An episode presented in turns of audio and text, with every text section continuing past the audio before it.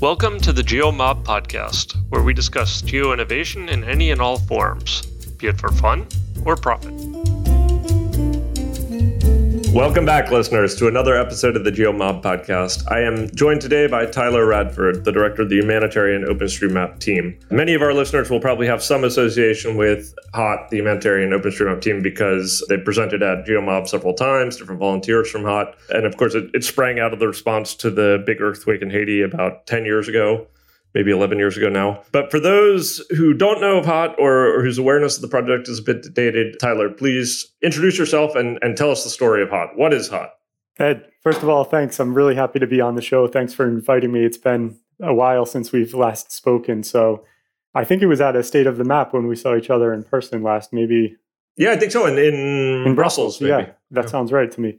So yeah, a lot's been going on since that time. And, and, just for the audience, I'll give a little bit of a background on what we are and what we're doing. As you rightly pointed out, Hot's actually 10 years old this year. So this is our 10th anniversary. And um, that anniversary, Congrats. yeah, thanks so much. And, and that anniversary was based on our sort of organizational founding in 2010 after the Haiti earthquake. So s- since that time, I, I, think many of our many of your listeners will know us for our rapid disaster response. So bringing together a community of volunteers who are digitizing satellite imagery in OpenStreetMap and providing that data and those maps to responders on the ground. We've been continuing to do that since Haiti. We, have now this year responded to, we're, we're just about at our 100th disaster event since Haiti. So it's been sort of an incredible run uh, over the years. And yeah, that's, that's a, that's an impressive milestone. it, it is. Well done, everyone. I'm really sort of proud of our community for just keeping up the energy and the momentum over that that long of a time period.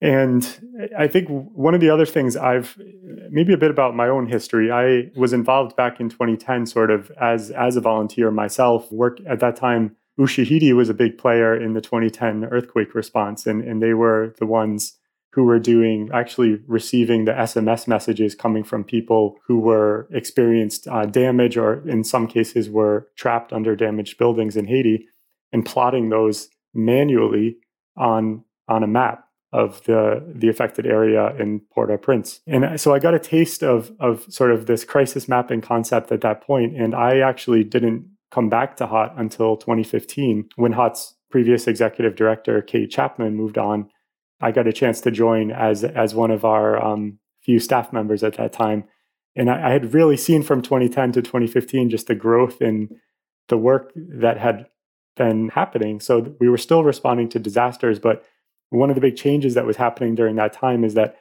we were also seeing ways that open data and OpenStreetMap could be used for other types of challenges, uh, longer term development challenges, education projects, healthcare, providing critical health services to people who need it. So just the the, the kind of scope of what HOT was doing beyond ex, was expanding beyond humanitarian into just people's needs across many different sectors, I would say. And that's really kind of where we've been going since 2015 is continuing to respond to disasters, but also doing a lot more than that. Yeah, it's it's I, I was looking at the HOT webpage when we got started with this and uh it's really impressive the list of organizations that you're partnering with all around the world, the number of different projects that are ongoing. Maybe can, you can you share some numbers with us, mm-hmm. like how many people are involved, and and and give give us a, a sense of the scale. Yeah, so we're up to roughly. I was taking a look at that earlier today. We have 280,000 contributors have been using our platform, the Tasking Manager, since, since it came online. And so it's pretty incredible. One of the things we've been kind of talking about is who makes up that community and it's a really it's a very very diverse group and i wouldn't i wouldn't claim that those 280000 people are all sort of hot volunteers or our community but it's really a mix of people and organizations who care about data for good and data for disaster relief and humanitarian action and are coming together and doing it all in, in one place. For your listeners, the tasking manager, it's, it's a really simple concept that basically takes an area to be mapped and breaks it up into little little squares or tiles and each volunteer grabs one of those and, and using satellite imagery draws what they see in that imagery whether it's buildings or roads or natural features like waterways. And so through that process we've been able to cover a pretty huge area so far. We estimate that the hot community has mapped an area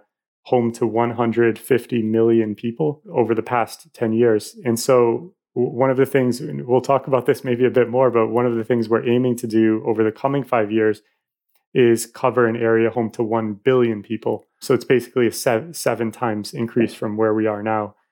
So there's a lot of work ahead, and that's going to require sort of growing the community even even bigger and making sure that we, we kind of see hot changing its model a little bit into an organization that's kind of reactive and responding to an, an organization that's there to support community growth and make sure that we actually have OpenStreetMap editors in every country in the world. So, in a sense, we're almost going back to the original crazy vision of OpenStreetMap. If you think back, you were involved in the early days, right? If you think back about to the 2005, 2006 days, this this sort of crazy notion of can we map the world through individuals actually sharing data about their local neighborhoods and the places they live that's we're, we're going back to that concept. So HOT's no longer don't think of us as remote mapping. Think of us as people who care about mapping the places they live. And that's really one of our big big focus areas over the coming years. Well that's that's great. Yeah. I mean so so lots to dive into there. Yeah.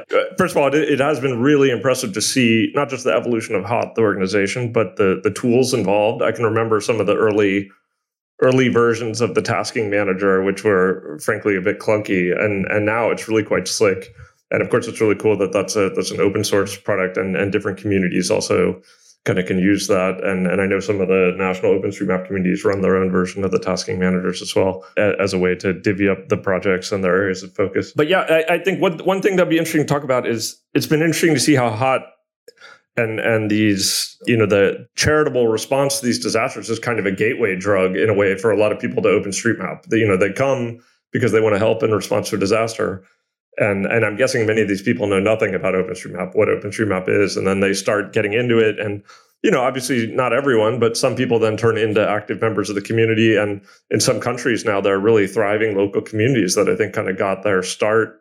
The initial, you know, spark that lit the flame was was hot. And I know you I know you guys have been doing a lot of things like the micro grants to support those local communities. Maybe you can tell us a bit about that and, and how that's happened. Sure. Yeah, I like the analogy there. It's an, I actually haven't heard that one before, the the sort of gateway drug analogy, but I think it, there's good maybe there's a positive and negative side to that. When we think about sort of uh, if, if we use that analogy as a gateway drug, it's one of the things that we, I would say Hot does make an effort to to make the process very welcoming and inviting to new contributors. The reason for that is we believe that through more contributors and through diversity of contributors, it's not just like the right thing to do or the moral thing to do. It, it means that we're going to have a better map at the end of the day and we're going to have better mm. data for humanitarian response. To put it quite simply, how are we going to map the very rural areas where refugees have cross the border between South Sudan and Uganda and, and, know what facilities are there and what the, the opening hours of a health clinic are and what services are provided.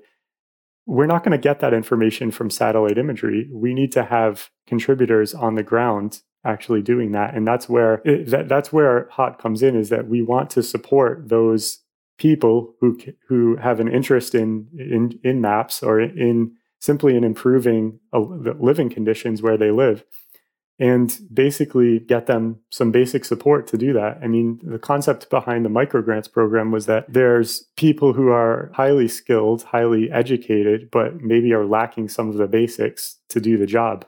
Maybe don't have a laptop or need to pay for for internet high speed internet access so they can actually contribute to OSM. And so that was really the concept behind microgrants is overcome some of these basic structural barriers to contributing to OSM and through that process bring in more contributors and help to help to grow the community. So i, I guess in that sense hot is a bit of a, a, gateway drug because we see ourselves as the enabler for that to happen. We're not trying our, our aim is really not to sort of necessarily create communities or or or you know sort of create these new entities where they don't exist but it's really to figure out where the interest already is, where volunteers are already working, maybe have an interest in technology, ICT, and just eh, provide a little bit of the training, a little bit of the funding, uh, but encourage those contributors to use their own, you know, to build on their own skills and knowledge, and sometimes use their even use their own devices like their own mobile phones to contribute. And we just help them with with airtime or internet access. So that's really what the microgrants concept is about. It's just getting over that little hump or that barrier. And I can I can tell you one of the things I've been really proud of since I um, joined HOT in 2015 was we're now up to 63 supporting 63 community groups globally. So we've provided 63 of these micro grants, 66 of the micro grants. Three of the communities received them two times. So we've supported 63 community groups over 32 countries. And the point I was making before about data, it is having a real impact. So those grantees have made 12 million map edits and trained another 13,000 individuals to contribute to OSM. So our, our aim and our hope through this process is that data is going to be used by humanitarian responders, by by the communities themselves. It's in some cases we've seen startups emerge around the, the data that's now available. And we hope that it's also contributing in a million other ways. Like we now have place names available to that maybe are being served up by OpenCage at some point, um, depending on depending on where your your clients are are sort of interest the geographies they're interested in. So there's all these kind of tangential impacts that we we don't even know necessarily what the full extent of them is we definitely benefit from from all the data that's being contributed but there's another thing that actually that we benefit quite a lot from and that is you know at opencage we often have people come who just want geocoding and they don't know anything about open data and then they they find some problem with the data and they're like can you fix it? And i say no you can fix it and you know we educate them on that and i very often i end up pointing them to all your educational resources that you have like the learn osm page and things like that because they're really excellent and and available in so many different languages and things like that. So maybe, maybe you can tell us a bit about that. I guess one of the one of the flip sides of having so hmm. many volunteers coming in is that they're they're probably very well motivated and and well intentioned, but often they don't have any background in mapping or cartography or anything like that. So and, and perhaps not even you know they're not particularly savvy digital users you know so tell us about some of the educational efforts that you guys are hmm. doing and how, how do you make sure you funnel the enthusiasm of people who who want to map into you know producing a, a high quality product, a high quality output. I was thinking of that in relation to the gateway drug analogy again. And one one of the other, um, you know, there's controversy around gateway drugs. Some people say that there's no such thing because you never move on from that initial initial uh, whatever the gateway drug was. And I think there's something to be said there in that some people, and this has been a criticism of HOT in some cases, that some people get stuck too much in that beginner mapper phase. They only map with us once at a mapathon. They don't progress past that. And so the gateway drug doesn't actually serve as intended. It doesn't get them. Right, full, it's not actually a gateway. it doesn't actually get them into the full OpenStreetMap ecosystem. And and I would say, I mean, there's different ways of looking at that. I think there is there is some value in bringing in new contributors, as I said earlier, for the data, but also just simply because it's expanding kind of the the knowledge around OSM and it's expanding the the number of people who are aware of the project and, and might trigger them to be more active in in other open communities or other open source projects. So I, I don't necessarily think it's a it's a bad thing, but at the same time, we are making a lot of efforts to sort of educate contributors and show them the help help them to see the the advantages of being involved beyond just the first mapathon or beyond just their first edit. And as you mentioned, there's a lot of ways that happens. It it looks different depending on where you are and kind of how you first encounter HOT or OpenStreetMap. But it could be that you come to a mapathon and and learn about it there, and then go on go on to do. We've heard of many volunteers saying, "This is so cool! I do it now, you know, every day on my lunch break." Or I've mm. I've learned, you know, I've I've now learned how to. We've had some contributors go on to become validators, which is a, basically a more advanced contributor who's checking the work of a beginner mapper. And a lot of this is self-taught. It's it happens through our learning platforms like Open uh, Learn OSM, but it's also through the just people helping other people. So we have a big community that's active on Slack right now. It's about I think 2,500 or 3,000 people and the conversations there are just amazing. It's you, you could have volunteers from Colombia helping a new contributor in Mali, and it's just all these um, crazy connections that would never happen otherwise. And I think that's where actually a lot of the learning and, and growth is happening just through those personal connections. I, I remember one of the early aha moments with Hot was when you know it got started around the the Haiti earthquake, and then I think shortly after that was the tsunami in Japan, right? Or maybe maybe like a year or so after, and people in Haiti from the community in Haiti were then mapping Japan, right? Which kind right. of totally flips the traditional humanitarian model on its head and, and was really cool. Man, that, yep. that, you know. Yeah. I, so I really, that's one of the things I'm most proud about with HOT is that we are non-traditional. We don't think about our, our work as serving beneficiaries or, you know, handing out a, a um, direct aid to beneficiaries. It's really about a person or a group of people in one place joining forces to help people in another place. And we're all it's it's a level playing field in a sense in that anyone can be part of the project and anyone can be contributing to disaster relief it doesn't you know it's not, it's not just focused on one geography helping another geography it's really it's it's kind of all i think of it as sort of an we were having this conversation the other day like what is hot 10 years later? And we we had a a, a meeting in our one of our board committees which is a strategy committee. And it was pretty incredible just to see how different people defined what hot is. Some people said an ngo other people said a community there was others that said multiple communities or a community of communities and others said a network or a network of networks. So that's one of the things i'm most proud of is that it, it is kind of amorphous. We are an ngo but we are a spider web in a, in a sense too where we have all these uh, connections between people. And that was one of the things that's one of the things i miss about traveling this year is that when I was able to kind of visit a number of the countries where we we have staff working or even countries where we don't have any official presence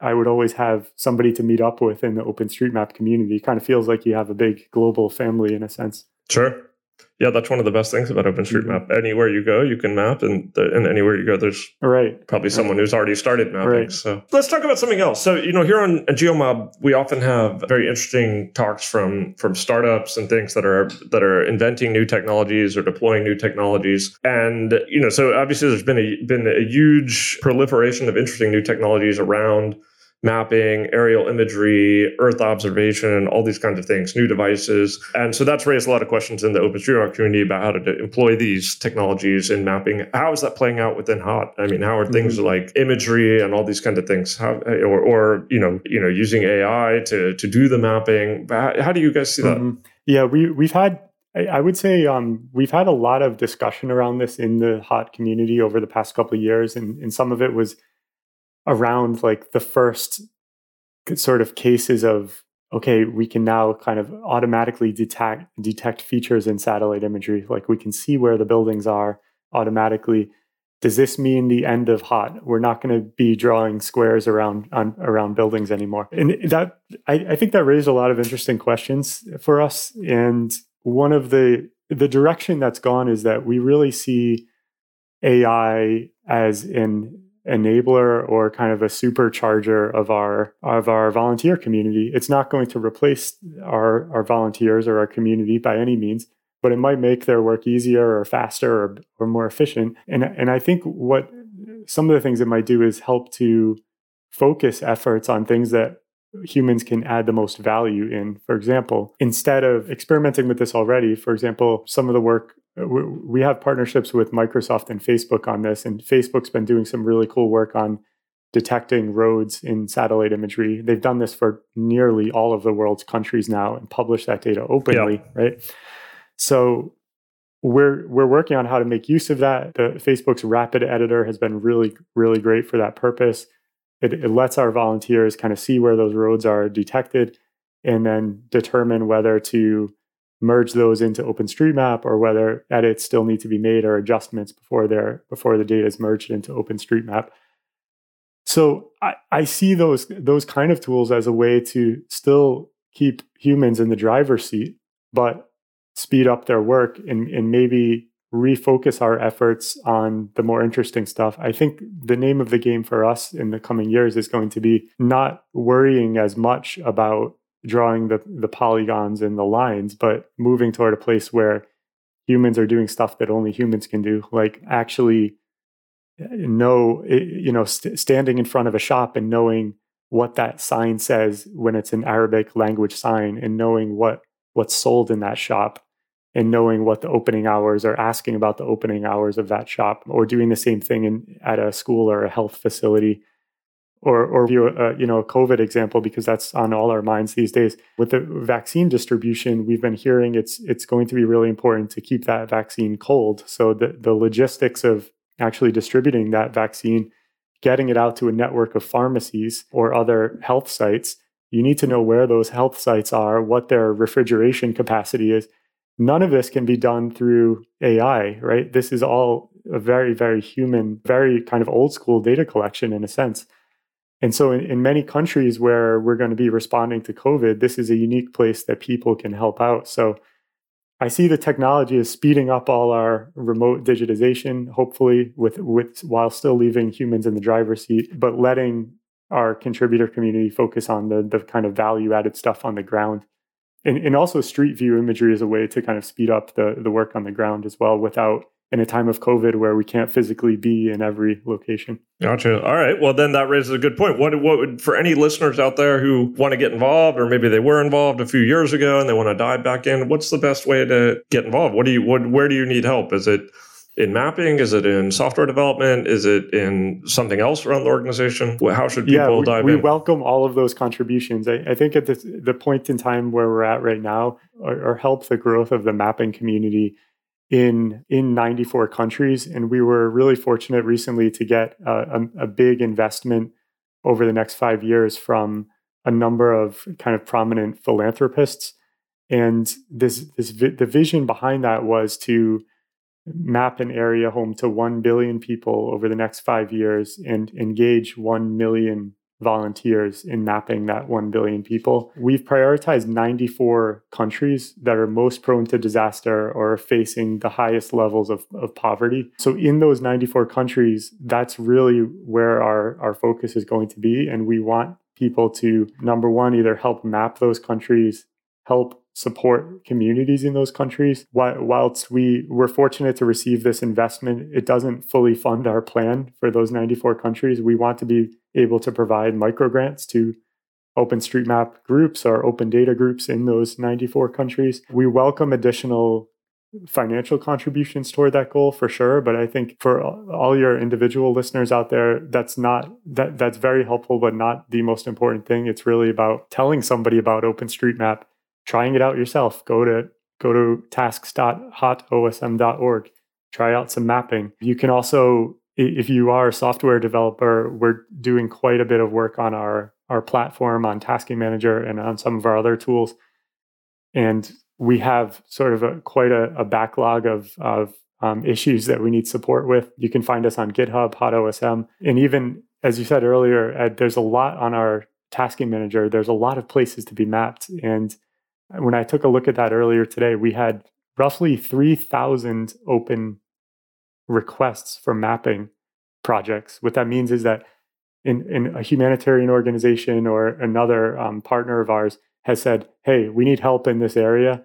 And we've got 3,000 of those right now. So there's a giant backlog of places that need to be, um, that still need to be mapped, which is kind of crazy if you think about where we are. We're in 2020 and we're still, we're still uh, working on the same challenge from 2005. It, it is. I was working on a task a couple months ago. Yeah, and it was shocking because I, I went in there and I mean there were like, you know, what looked to be fairly big roads that weren't mm-hmm. in OpenStreetMap or anything. So I, I do encourage any listener, you know, now over the holiday period, if you have a day that you don't know what to do with yourself, instead of just you know watching watching a rerun of a movie you've seen six times or whatever, maybe might be might be better to pop into the tasking manager and see see how you can contribute or to get involved in any other way.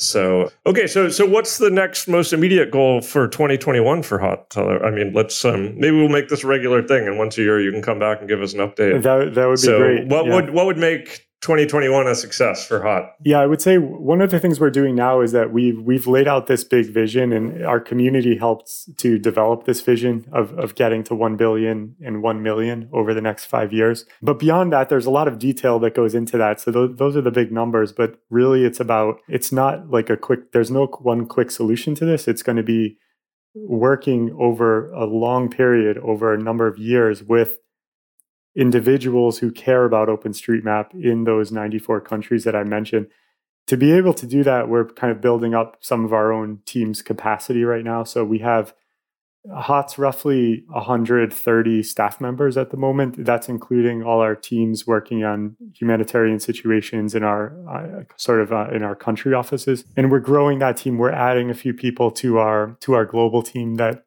can help support delivery of grants, can help support partnerships, can help support. We just added a, a head of community to our team to help support the growth of community. I guess that's been a huge focus of ours just over the past few months is making sure we have the team in place that can support this.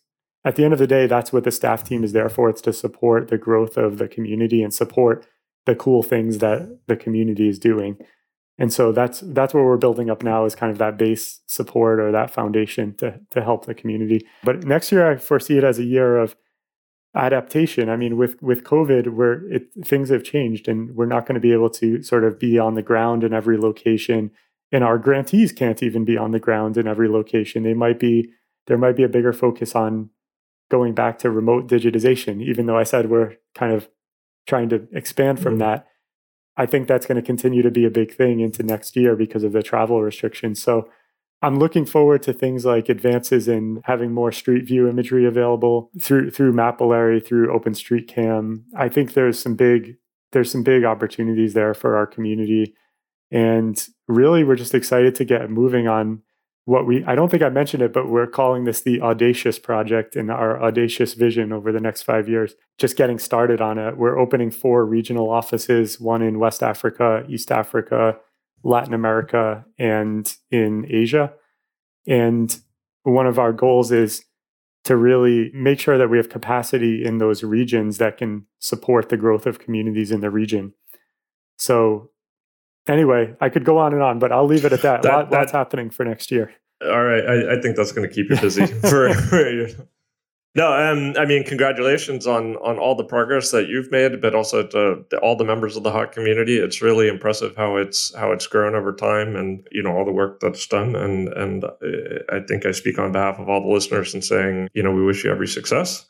And uh, yeah, I'm I'm going to dive into the tasking manager over the next couple days and sink my teeth into one or two of the projects. So uh, awesome! Thanks a lot for coming along to talk with us. What's what's the best way for people to get in touch with you if they if if the interviews raise some questions or they they want to learn more? Yeah, sure. You can find me personally on Twitter or LinkedIn. Feel free to send me a message, or you can check out our website, which is hot OSM, hot OSM like OpenStreetMap.org, and check out our mapping projects, which is tasks.hotosm.org and and get well we'll of course get all those in the show notes it, as well yeah that, so. that, that's great and ed thanks a lot i mean you've personally been a big supporter of of our work and we're really thankful to have support from open cage as well over the past over the past number of years uh, so it's, yeah. it's it's been a it's been a pleasure Tyler. i mean again it's uh, we're all in it together yeah so, so re- really really grateful for that and just i mean maybe one final thought is what we're doing is not it's really for everybody. We want literally every person in our world to become an open street mapper. And so we're very much yeah as ed said check check out do a little mapping if you haven't already. Just look at the maybe the place you live or the place you grew up and check that out first before moving somewhere else.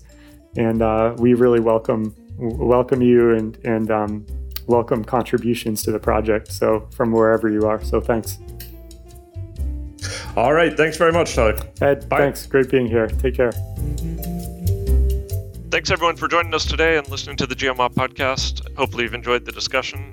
Please don't hesitate if you have any feedback for us or any suggestions for topics that we should cover in the future.